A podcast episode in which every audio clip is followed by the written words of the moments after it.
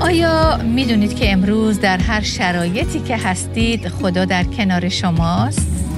داوود در این دره تاریک بر احساسش تکیه نمی‌کنه بلکه بر اون شناختی که از خدا داره او یقین داشت که در این تاریکی شبان او یعنی خداوند با اوست و به هیچ وجه او رو تنها با نخواهد گذاشت و اگرچه همه چیز در اون شرایط تاریک اطراف در گوشهاش فریاد می‌زد که خدا اینجا نیست خدا تو رو ترک کرده تو رو وا گذاشته و تو تنها و بیکس هستی.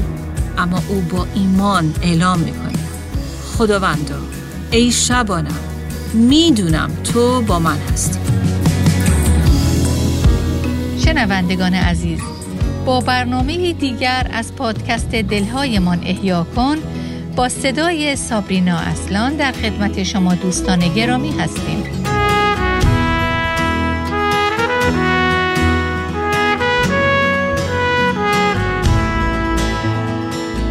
همه ما غالبا وسوسه میشیم که در شرایط نابسامان زندگی بترسیم. اما برخی از ما هم با ایمان واکنش نشون میدیم. امروز در ادامه سری برنامه های خداوند شبان من است.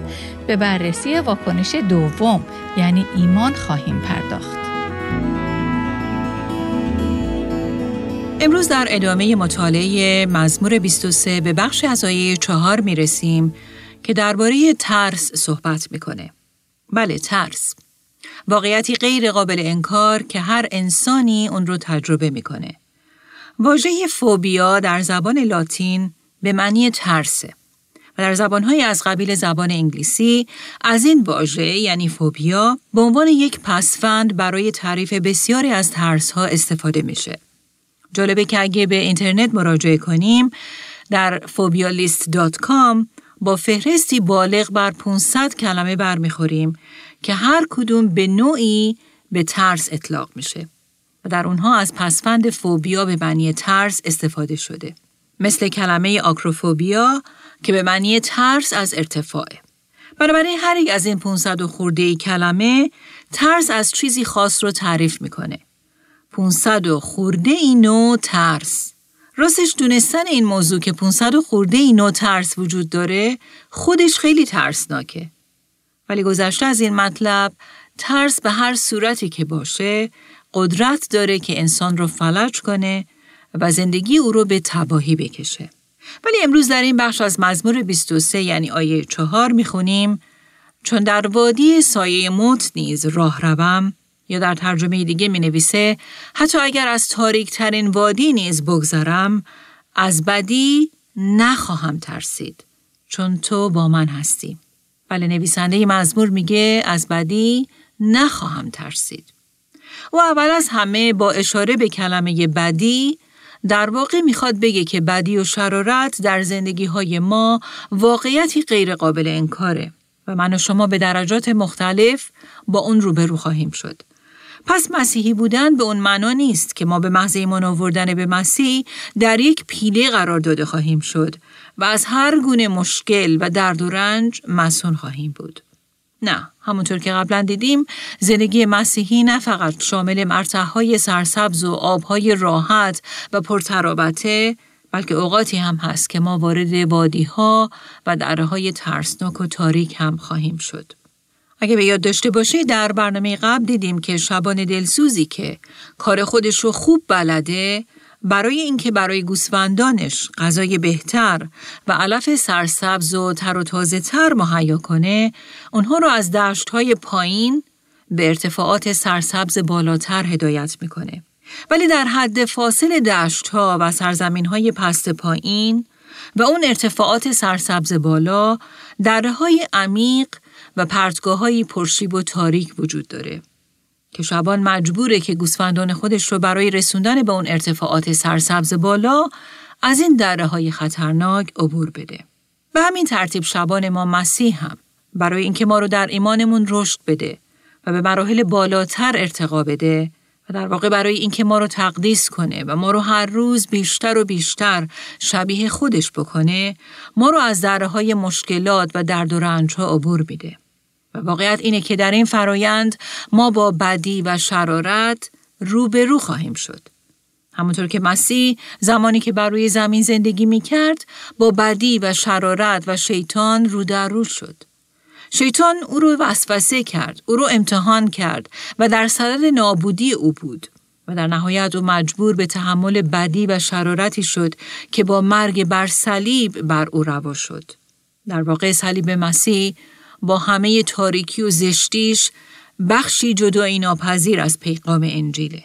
بله بخشی از انجیل این خبر خوشی که به من و شما مجده نجات از هلاکت و داوری رو به ارمغان میاره. واقعیت اینه که انجیل مسیح این خبر خوش خارج از صلیب معنی نداره. اگه مسیح از دره تاریک مرگ این وادی عمیق و بسیار ظلمانی عبور نمی کرد، من و شما به هیچ وجه قادر به دریافت نجات و حیات جاودانی نمی بودیم. و ما هم در روند پیروی از مسیح دعوت میشیم تا صلیب خودمون رو برداریم و از او مطابقت کنیم. همانطور که خود مسیح هم گفت که در این دنیا برای ما زحمت خواهد بود. بله دنیایی که پر از تاریکی، از ظلمت و از بدی و شرارت. اما نکته قابل توجه اینه که این مزمور به ما می آموزه که ما به عنوان ایماندار به مسیح لازم نیست که حتی در این شرایط هم بترسیم.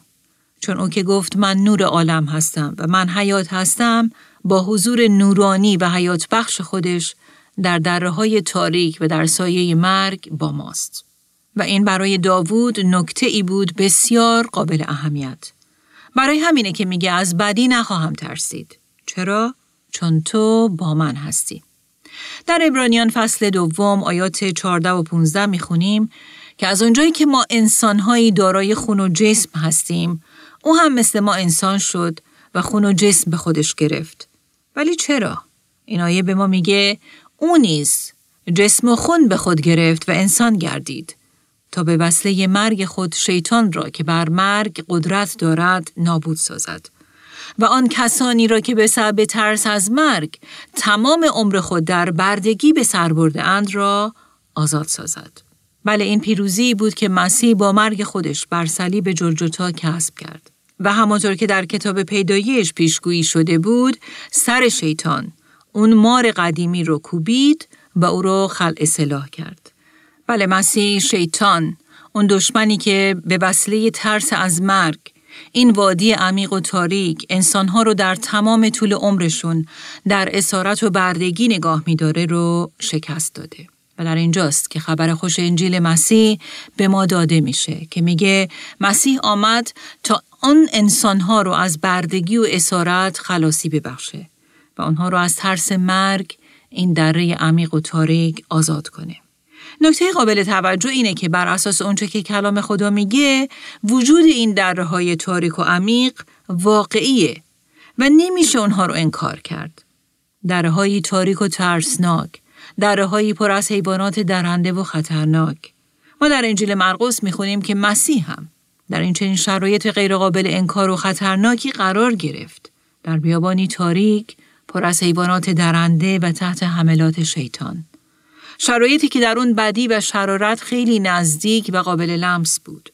و گاهن ما هم در شرایطی تاریک و خطرناک و پر از شرارت گیر می کنیم. شرایطی که ترس و دلواپسی همه وجودمون رو فرا می‌گیره و در صدد اونه که ما رو کاملا فلج کنه و زندگی ما رو به نابودی بکشونه. ترسی قدرتمند که برخواسته از بدی و شرارتیه که در اطراف ما رخ میده و قصد داره ما رو به بردگی و اسارت خودش بکشونه. و این می‌تونه در هر بخشی از زندگی ما رخ بده. بدی و شرارتی که ممکنه که ما در محیط خانواده اون رو تجربه کنیم. بدی و شرارت و تاریکی که ممکنه در محیط کاری خودمون با اون برخورد کنیم. و بالاخره بدی و شرارتی که در اجتماعی که در اون زندگی می‌کنیم ما رو احاطه می‌کنه. بدی و شرارت و تاریکی که انگار هر روز قلیزتر و قلیزتر میشه و اون رو تمامی نیست. ولی عزیزان این دلیل بر اون نیست که ما از راه و مسیر درست خارج شدیم. نه. ما ممکنه که اتفاقا درست در مرکز اراده خدا باشیم و در این حال در زندگیمون در حال رویارویی با بدی و شرارت هم باشیم. و اینجاست که داوود می‌خواد به من و شما یادآوری کنه که مسیح اون شبان نیکو در این دره تاریک و خطرناک و پر از بدی و شرارت با ما و همراه ماست و چون او با ماست حضور او با ما و در ما می‌تونه محکمترین دلیلی باشه که نترسیم و مثل داوود با اعتماد بگیم از بدی نخواهم ترسید زیرا تو با من هستی. نکته بسیار جالبی که باید توجه من و شما رو خیلی خوب به خودش جلب کنه اینه که اگر توجه کنید تا به حال داوود در آیات قبلی برای توصیف خداوند از زمیر سوم شخص استفاده می‌کنه و در واقع درباره خداوند صحبت می‌کنه.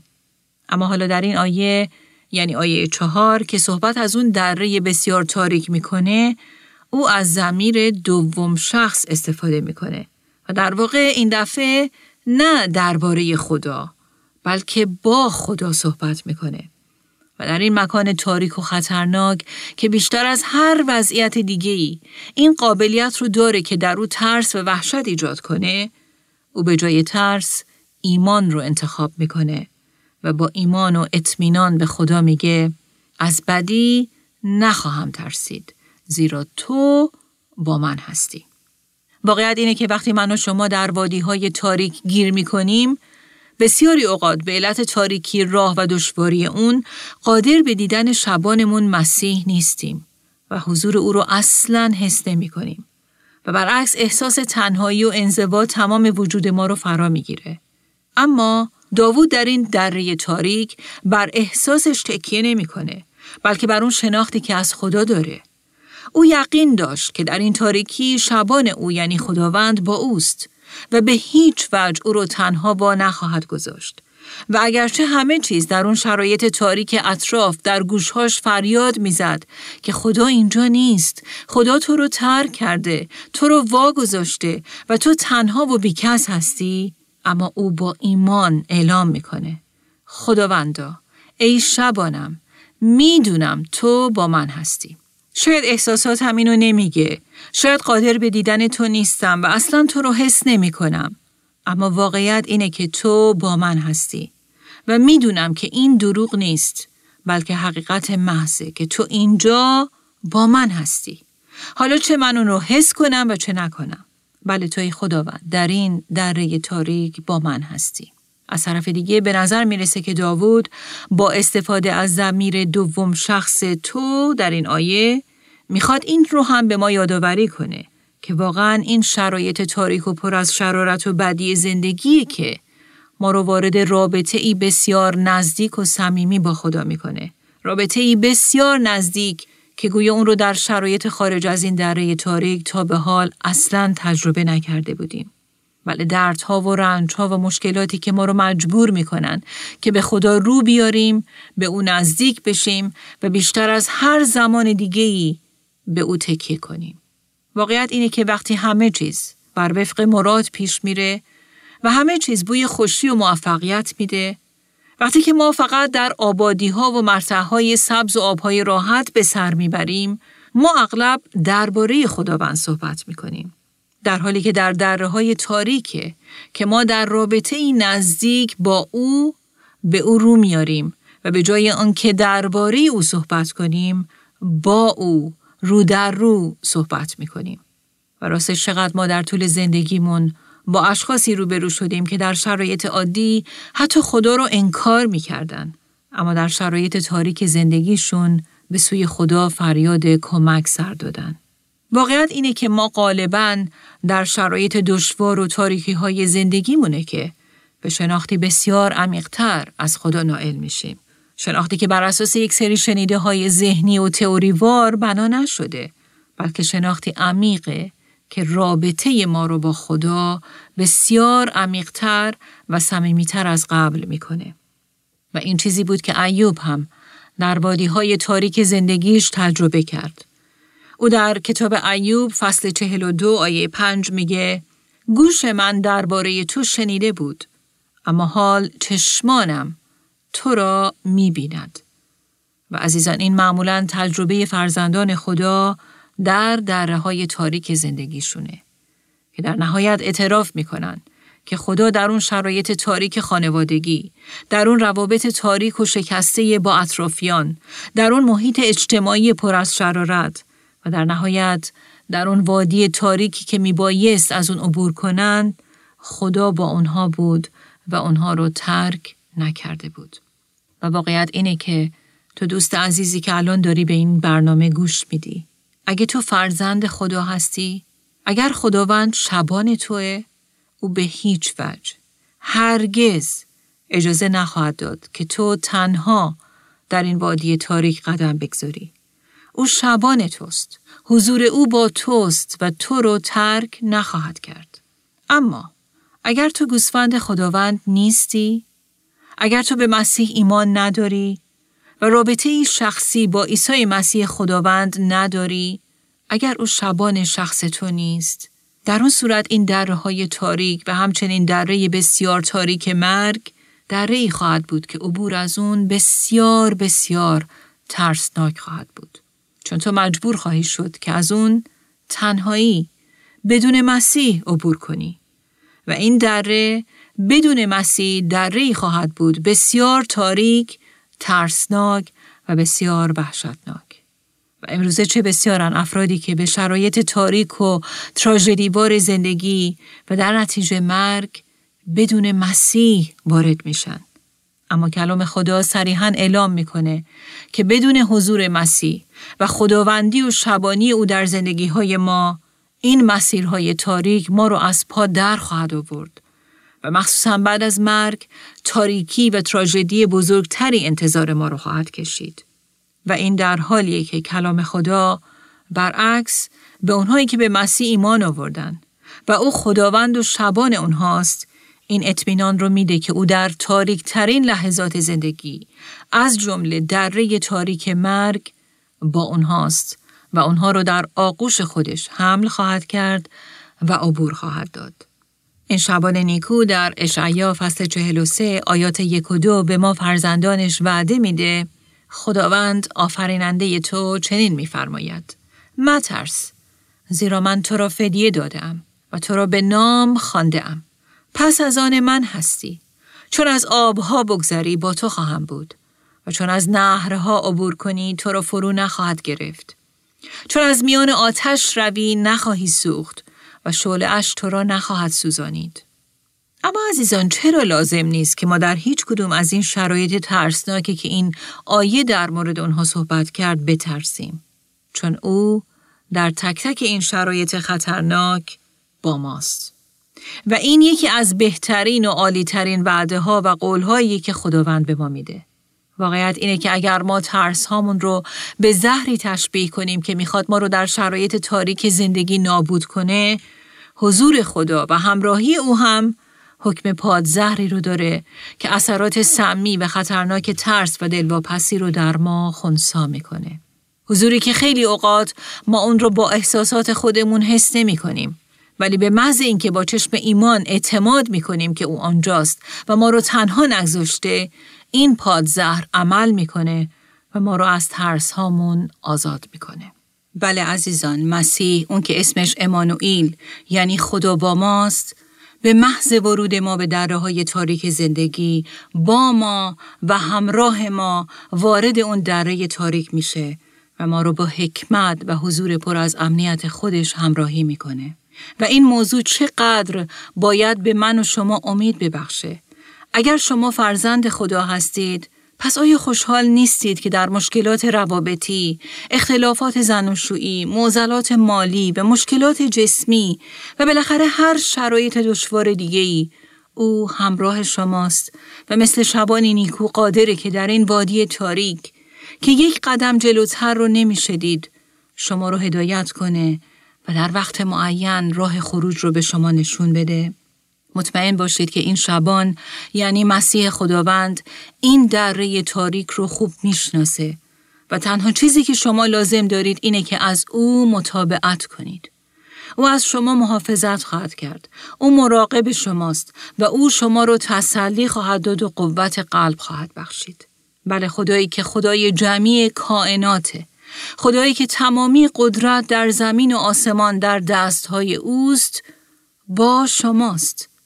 شما ممکنه الان در حال حاضر خودتون رو در وسط بزرگترین بلا و مصیبتی که تا به حال در زندگی تجربه نکردی تحت فشار ببینید. اما ای عزیز شنونده، اگه مسیح شبان توست، پس او همراه توست. و تو در رویارویی با این مصیبت و فاجعه تنها نیستی. خدای زمین و آسمان ها با توست. اگه به یک مزمور عقبتر یعنی مزمور 22 برگردیم در اونجا می‌بینیم که صدها سال پیش از مصلوب شدن مسیح صحنه به صلیب کشیدن او در این مزمور به تصویر کشیده شده. در واقع مسیح شبان نیکوی ما بر روی صلیب تنها شد. ولی چرا؟ چون از اونجایی که او گناهان ما رو بر خودش حمل کرد، خدای پدر روش رو از او پوشانید. و مسیح در حالی که داشت دره تاریک مرگ و جدایی از خدا رو تجربه می کرد تنها شد و در اونجا بود که فریاد زد خدایا خدایا چرا مرا ترک کردی؟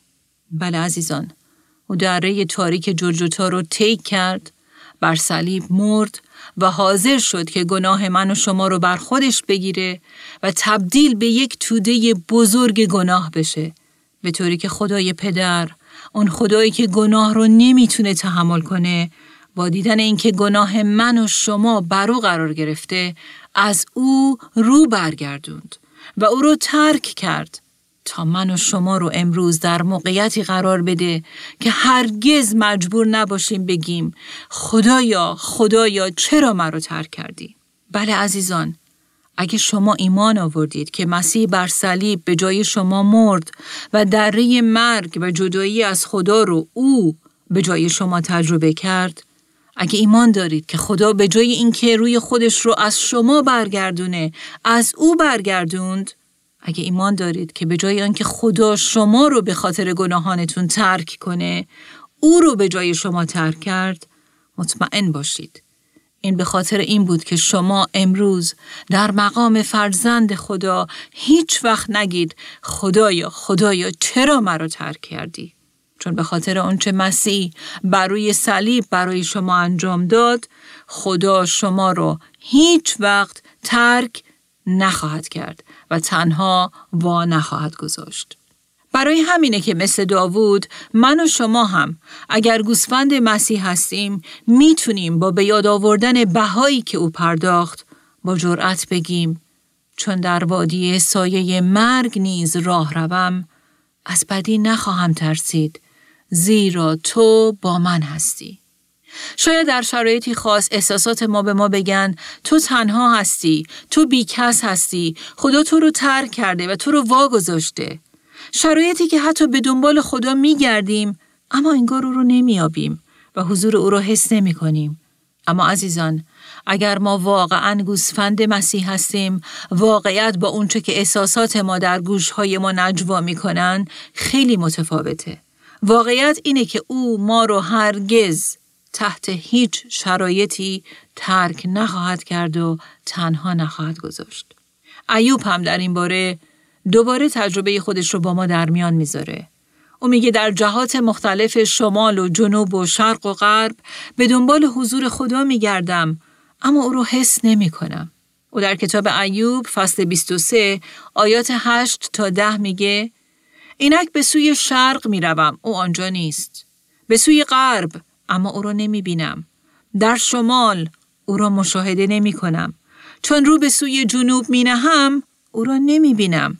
اما او راهی را که می روم می داند. و چون مرا بیازماید مانند طلا بیرون خواهم آمد. عزیزان این چیزیه که ما هم در دردها و دشواری های تاریک زندگیمون تجربه می کنیم. شاید در عمق اون تاریکی ما او رو نمی بینیم و حضور او رو حس نمی کنیم. اما او در تمام طول راه اونجاست و داره اهداف خودش رو در ما به کمال میرسونه. بله او آنجاست. او هرگز شما رو ترک نمی‌کنه و چشم خودش رو از شما بر نمیداره. پس شک و تردید به دل خودتون راه ندید و به او اعتماد کنید. نترسید و تشویش به دل خودتون راه ندید. او در این دره تاریک با شماست. داوود در ادامه این آیه میگه عصا و چوب دستی تو مرا تسلی می بخشد. یا ترجمه دیگه می نویسه عصا و چوب دستی تو قوت قلبم میبخشند. اگه یادتون باشه داوود در اول این آیه صحبت از دره ای تاریک و ترسناک می‌کنه. دره ای تاریک و ترسناک که در اون او خودش رو شدیدن نیازمند به تسلی و التیام می‌بینه. در عهد عتیق کلمات مترادف دیگه ای برای این واژه استفاده شده. کلماتی از قبیل تشویق کردن، بالا کشیدن، بازیافت کردن، احیا کردن، تازگی و تراوت بخشیدن، خوشحال کردن، دلداری دادن، نیرو بخشیدن و سرزنده کردن. در واقع تسلی بخشیدن در اینجا به معنی نیرو بخشیدن به کسی که قوت و شهامت خودش رو از دست داده. یکی از مفسرین کتاب مقدس میگه که این واژه در واقع به معنی تنفس دادن و هوای تازه رسوندن به کسیه که از فرط قصه و ترس روحش پژمرده شده و به حالت خفگی افتاده. و عزیزان آیا این اون تصویری از ما نیست؟ وقتی که در عمق ترس ها و درد و رنج ها و قصه هامون هستیم و احساس می‌کنیم که داریم خفه میشیم و دیگه نمی‌تونیم ادامه بدیم گریه های سخت و جانکایی که نفسمون رو بند میارن و شرایطی که در اون چه جسمن و چه روحن خودمون رو شدیدن نیازمند به هوای تازه می‌بینیم. و این چقدر تسلی بخش و دلگرم کننده است که در این بین کسی پیدا بشه که همونطور که این مفسر کتاب مقدس میگه ما رو در این وضعیت نابسامانمون احیا کنه و جان و روح ما رو تازه کنه. مردم همیشه به دنبال راههایی هستند که در دشواری های زندگی خودشون رو با اون راهها و یا وسایل تسلی بدن. گاهی ما به دوستانمون و یا یکی از اعضای خانواده پناه می‌بریم. به کسی که بتونه ما رو در آغوش بگیره و ما رو برای ادامه دادن دلگرم کنه. گاهی راه فرار ما اینه که خودمون رو شدیدن مشغول کارمون کنیم.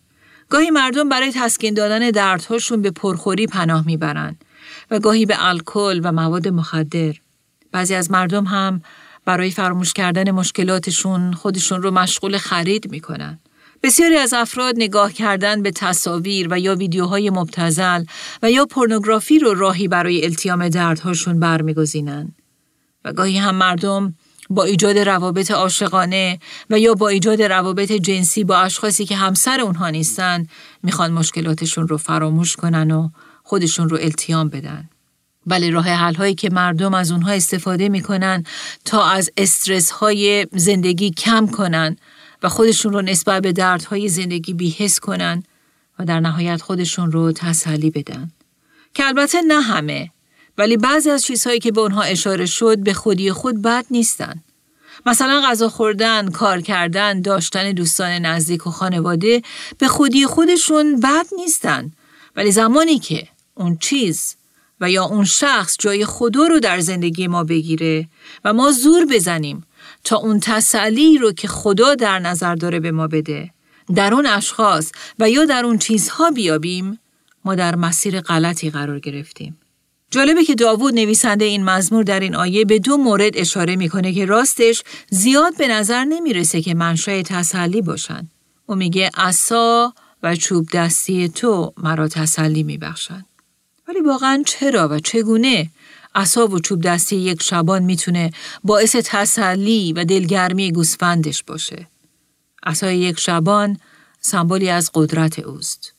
عصای شبان در واقع چوب بلندیه که او برای دفاع از گوسفندان خودش در برابر حیوانات وحشی و محافظت از اونها از گرگ و دزدان گله استفاده می‌کنه.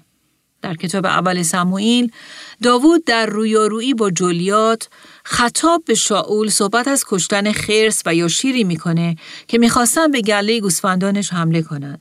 او احتمالاً با استفاده از اسای چوپانیش تونسته بود اون خرس و یا شیر رو بکشه. این اسای چوپانی فراهم کننده امنیت گوسفندانه.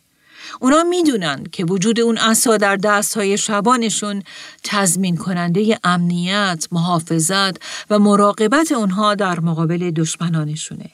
چون گوسفندان موجوداتی هستند که در دفاع از خودشون کاملا عاجز و درمانده هستند و بنابراین وجود اسای شبان به اونها اطمینان و امنیت میبخشه و در واقع به اونها خاطر جمعی و قوت قلب میده. و بعد به چوب دستی می‌رسیم. چوب در واقع چوبیه که یک سر اون مثل یک قلاب به صورت منحنی خم شده.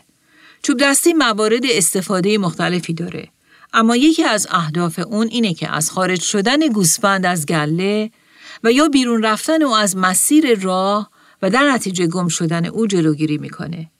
مثلا اگر گوسفندی از مسیر اصلی خارج بشه و یا در گودال یا چاله بیفته شبان از اون سر منحنی شکل یا قلابگونه چوب دستی خودش استفاده می‌کنه و اون رو به دور گردن گوسفند میندازه تا او رو از اون گودال بیرون بکشه. گاهی هم در حالی که اونها در بیشه و یا درختزاری انبو در میان بوته ها گیر کردن شبان با اون چوب دستی به داد اونها می‌رسه و آنها رو نجات میبخشه. فیلیپ کلر نویسنده‌ای که خودش هم سالها چوپان بوده کتابی مفصل درباره مزمور 23 نوشته و در کتاب خودش تحت عنوان نگاه یک چوپان به مزمور 23 می نویسه گوسفند موجودی لجوج و کل شق است که اغلب اوقات هم با مزهکترین و مسخره ترین راه ها در مخمسه هایی بزرگ گرفتار می شود. او ادامه میده من خودم به چشم خودم دیدم که گوسفندانم فقط برای اینکه یک ذره بیشتر علف سبز بخورن بدون اینکه به عواقب کارشون فکر کنن از صخره پرشی بالا رفتن و بالا رفتنشون همانا و لیز خوردن و افتادنشون به رودخانه عمیق همانا اونها رو به دردسر بزرگی انداخته و این تنها چوب دستی من بوده که تونسته اونها رو از آب بیرون بکشه و از اون مخمسه نجات بده. فیلیپ کلر ادامه میده به یاد دارم که در یک روز زمستانی سرد مجبور شدم که ساعتها صرف نجات جان یکی از گوسفندانی بکنم که این حماقت رو چندین بار تکرار کرده بود. لجاجت و کل شقی او تمامی نداشت و همیشه کار دست او می‌داد. و چه بسا عزیزان این بارها داستان من و شما هم بوده که خدا در رابطه با ما هم بارها و بارها با وفاداری از اصاب و چوب دستی خودش برای نجات، محافظت و هدایت ما استفاده کرده. از طرف دیگه فیلیپ کلر در کتاب خودش به یکی دیگه از کاربردهای چوب دستی هم اشاره می‌کنه و اون اینه که یک چوبان برای اینکه بتونه گوسفندانش رو معاینه کنه از چوب دستیش استفاده می‌کنه. مخصوصا وقتی که پشم اونها خیلی کلوفت و پرپشت میشه او برای اینکه چک کنه که نکنه گوسفندانش مبتلا به بیماری هستن و یا در پشم اونها و یا پوست زیر اون حشره، انگل و یا سوختگی وجود داشته باشه چوب دستی خودش رو به کار می‌گیره و از اون برای جدا کردن پشم اونها و معاینه کردن دقیق تر پوستشون استفاده می‌کنه. و این آیا همون چیزی نیست که خداوند شبان ما توسط کلام خودش در ما انجام میده؟ و در واقع کلام خودش رو می‌گیره و نور اون رو با قدرت روح القدس در قلبهای ما میتابونه. او خداییه که تفتیش کننده قلب هاست و همه چیز در مقابل چشمان او اوریان و قابل رویته. او مثل مردم اطراف ما که فقط ظاهر سطحی ما رو می‌بینن نیست بلکه او درون ما رو می‌بینه. اون بخشهایی که اون زیر زیرا پنهان شدن اون گناهان مخفی و چندشاور و خطرناکی که مثل میکروبی کشنده زندگی ما رو تهدید می‌کنن. و اینجاست که خدا توسط کلامش این چوب دستی شبانی خودش گناهان ما رو به ما نشون میده و اونها رو بیرون می‌کشه.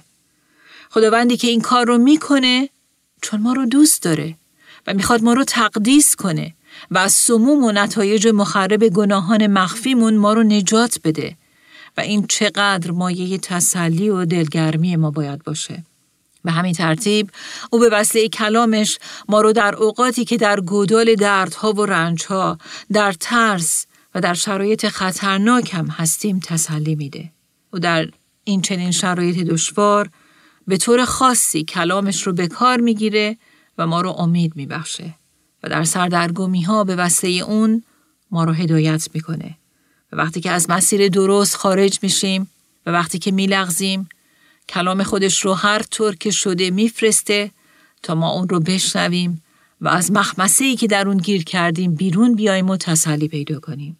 در کلام خدا آیات زیادی به این موضوع اشاره می‌کنن. مثلا در مزمور 119 آیات 50 و 52 می‌خونیم تسلی من در مصیبتم این است که وعده تو مرا زنده می‌سازد. خداوند و قوانین تو را که از قدیم است که در واقع اشاره به کلام خداست به یاد میآورم و تسلی میپذیرم بله نویسنده مزمور میگه کلام تو را به یاد میآورم و تسلی میپذیرم. پس تا به حال دیدیم که یکی از مواردی که خدا اون رو در حکم عصا و چوب دستی به کار می‌گیره تا ما رو به وسیله اون تسلی بده کلامش یعنی کتاب مقدسه. مورد دومی که خدا برای تسلی و دلگرم کردن ما به کار می‌گیره ایمانداران دیگه هستن.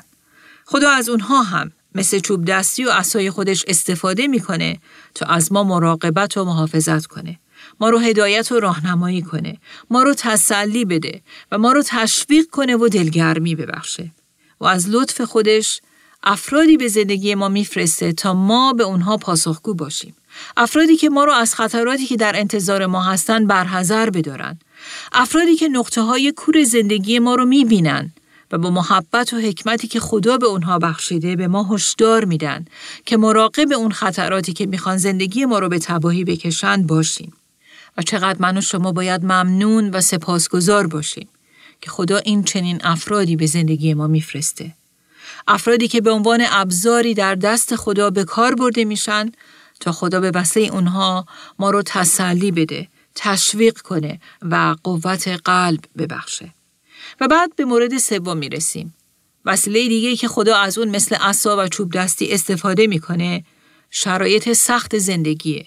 شرایط دشواری که باعث میشه ما خودمون رو بیش از هر زمان دیگه ای وابسته و محتاج به خدا ببینیم و بیشتر از پیش اتکای خودمون رو بر خدا قرار بدیم و خودمون رو با خدا میزون کنیم. و بعد وقتی که می‌بینیم همین شرایط دشوار بود که باعث رشد ما در ایمانمون شد و خدا از اون شرایط سخت برای ما نقشه عالی و برکاتی فوقالعاده داشت که اصلا در تصور ما هم نمی گنجید چقدر دلگرم میشیم و تسلی پیدا می‌کنیم. برابر این مشکلات و شرایط دشوار زندگی هم عصا و چوب دستیه که خدا به وسیله نتایج مثبتی که اونها در زندگی ما به بار میارن ما رو قوت قلب میبخشه و دلگرممون می‌کنه.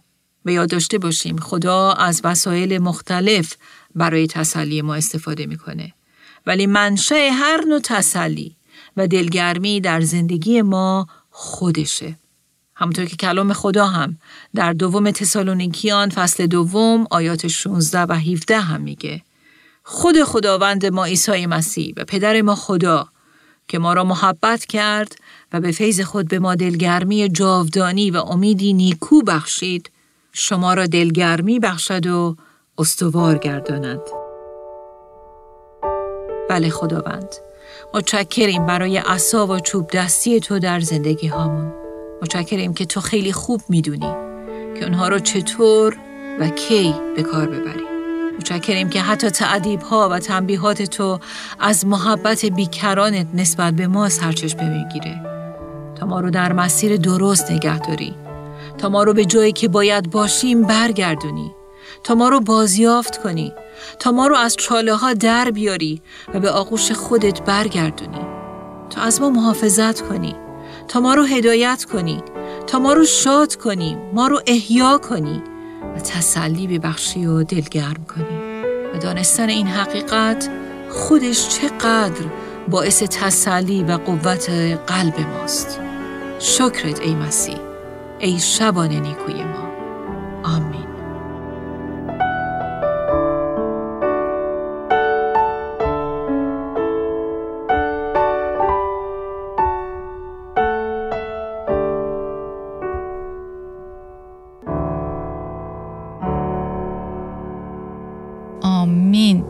چقدر واقعا دونستن این حقیقت که خدا از اساها و چوب دستی های مختلف استفاده می‌کنه تا ما رو نجات بده از ما محافظت کنه و ما رو هدایت کنه واقعا مایه تسلی و دلگرمیه. دعا می کنیم که حضور این شبان نیکو که قول داده هرگز شما رو ترک نکنه حتی در وسط دره های تاریک به شما قوت قلب ببخشه. تا برنامه آینده از سری برنامه های خداوند شبان من است شما رو به دست این شبان نیکو می سپاریم. آنچه در این برنامه ها به سمع شما شنوندگان گرامی می رسد تعالیم نانسی دیماس بولگموت با صدای فارسی سابرینا اصلان است. ترجمه و تهیه این برنامه ها حاصل همکاری دو مؤسسه دلهایمان احیا کن و راستی می باشد.